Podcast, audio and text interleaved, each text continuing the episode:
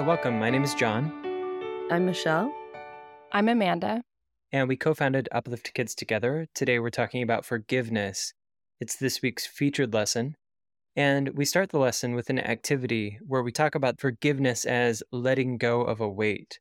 So kids gather around and they have to do a physical activity like jumping jacks, push ups, sit ups. And then they have to do that same thing with a backpack full of books. And so it gives them an opportunity to explore what was it like to do this physical activity with a backpack full of books versus without that backpack.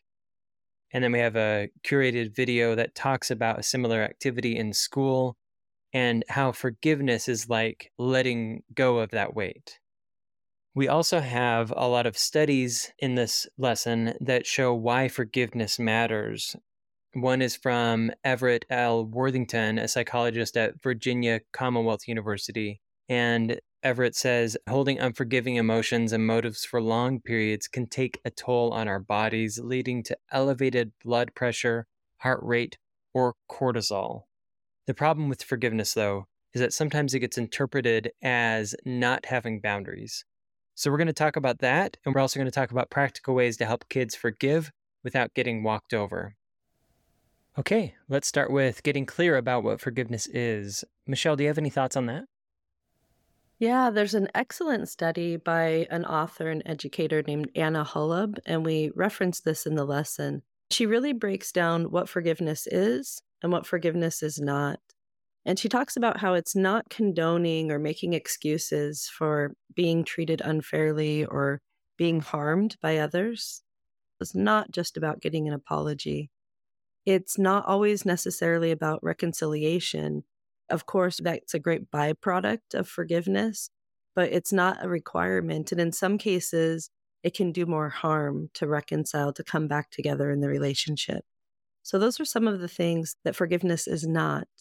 But she talks about forgiveness is, and she describes it here. These are her words Forgiveness is a deep soul level letting go of our pain, our sorrow, our suffering.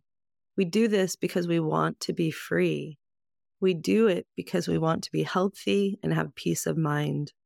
So that really connects to that letting go of the weight we're carrying around. So that just breaks down a little bit what forgiveness is and what it's not. Yeah, that's wonderful. I love the idea that forgiveness isn't necessarily reconciliation that you can forgive even if you don't get back together with the person. Because forgiveness, as we talk about in this lesson, is about letting go of resentful feelings that lead to that high blood pressure and raised cortisol that we talked about. Amanda, any thoughts on that? I once heard someone say, and I don't know who to credit this to, I can't remember, but someone said that forgiveness is to give up the burden of hoping the past will be different. I, I just loved that framing. As long as we hope the past will be different, we carry the past inside of us. And that's a abstract concept for kids. They may not be able to really hold on to that. But we can communicate to them that forgiveness isn't condoning, it's not accepting behavior or accepting injustice but it's just letting go of a feeling that's inside of us, laying down the burden of a feeling that we carry inside of us. Have you seen that happen by chance in a school setting? Yes, I once had a student barge into the counseling office unannounced in just a rage. And this student had put his prime energy drink on the playground bench and he went back after recess he went back into his classroom he remembered and when he went back to get his prime drink it was gone. And anyone who works in schools knows like how valuable prime drinks are. It's like they're the hot item right now. And he was sure he knew who'd taken his prime drink he was convinced and he wanted me to go with him to the classroom and confront that student. And he was so upset. And he, he just demanded truth and reconciliation. And I at first got caught up in the mind game and the rationality, like asking questions. How do you know it was that student? Are you sure that's what happened? And There's other things that could have happened to your prime drink. And that went on for maybe five minutes or so. And then I unhooked from that and realized, oh, this student needs to feel the hurt and the disappointment of what happened. And something happened to his drink. Somebody either took it or threw it away. And he's feeling really hurt. He's feeling the injustice, the unfairness that happened to him. So we were able to sink into just feeling the disappointment of what happened. And from there is just a process of letting go, laying it down, and softening. And by the end of the conversation, he even said, if I saw a prime drink sitting there and I it didn't look like it was anyone's, I might even I might take it too. And so there's a way that just allowing the feelings to move through, acknowledging the hurt can go a long way toward letting go of the hurt and forgiving. Um, but it cannot be forced.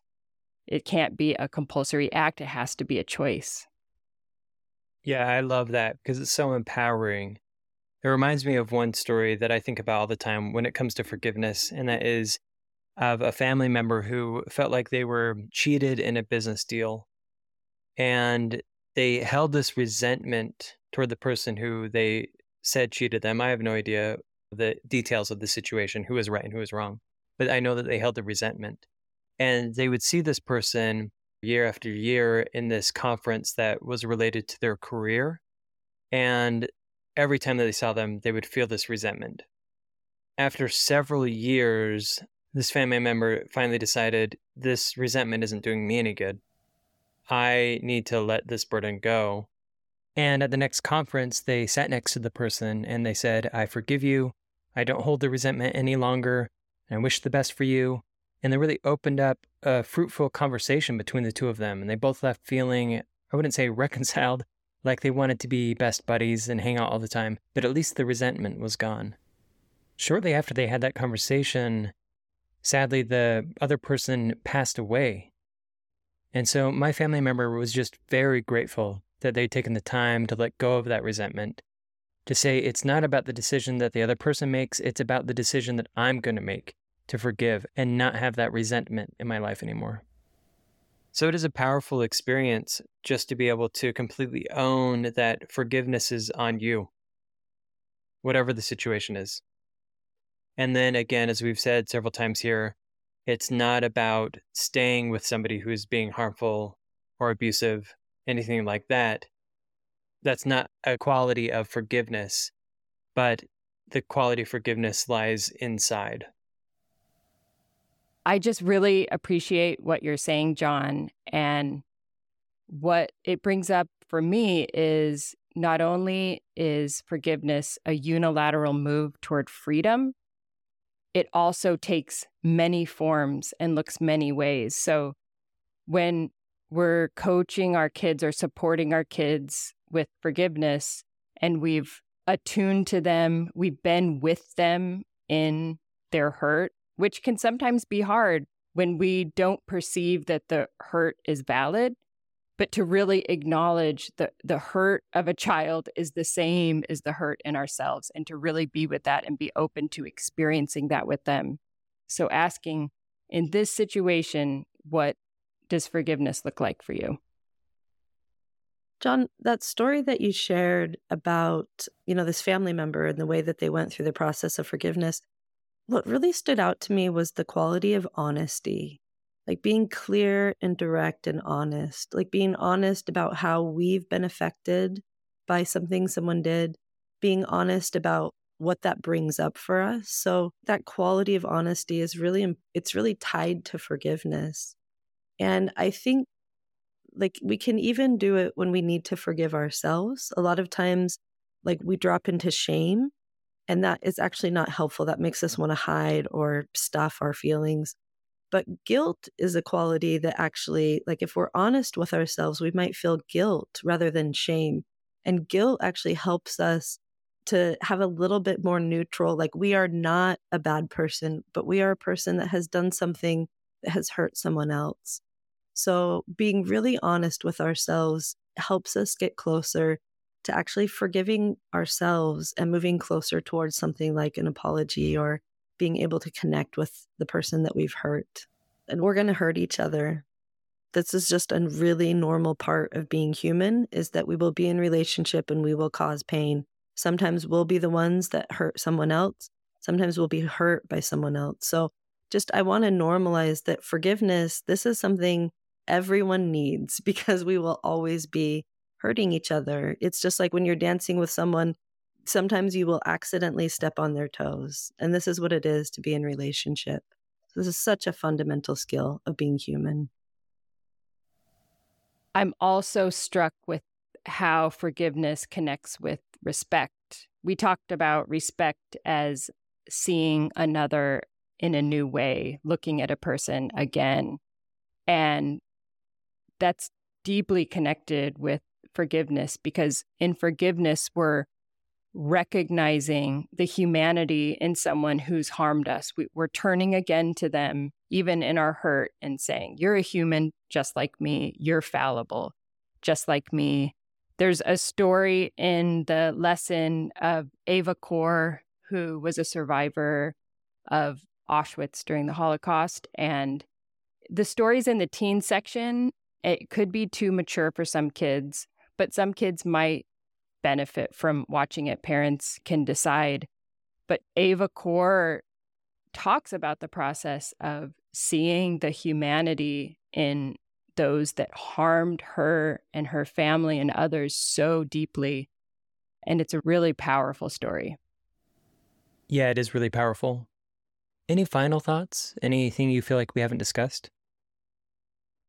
Many of the principles about forgiveness also apply the other way when it's our child that's done something to harm another. Mostly, we've been talking about it when our child is the one that needs to offer the forgiveness. But when our child is the one that needs to ask for forgiveness, that can even sometimes be even harder to sit with and it's many of the same principles. It starts with being willing to be with them in their feelings.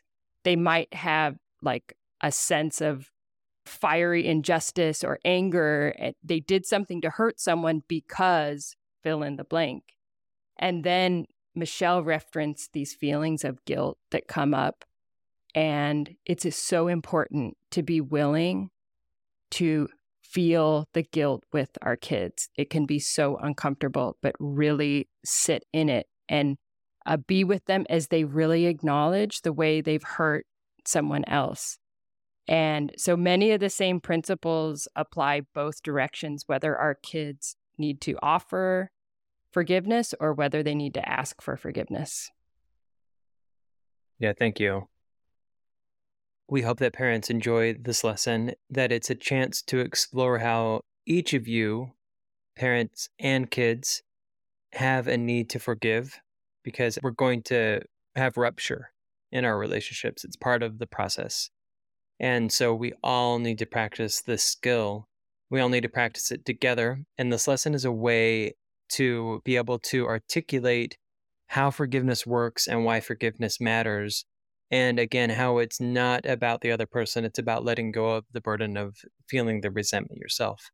So go ahead and check out the lesson. Use it as an opportunity to work through this process with each other. Thanks for listening.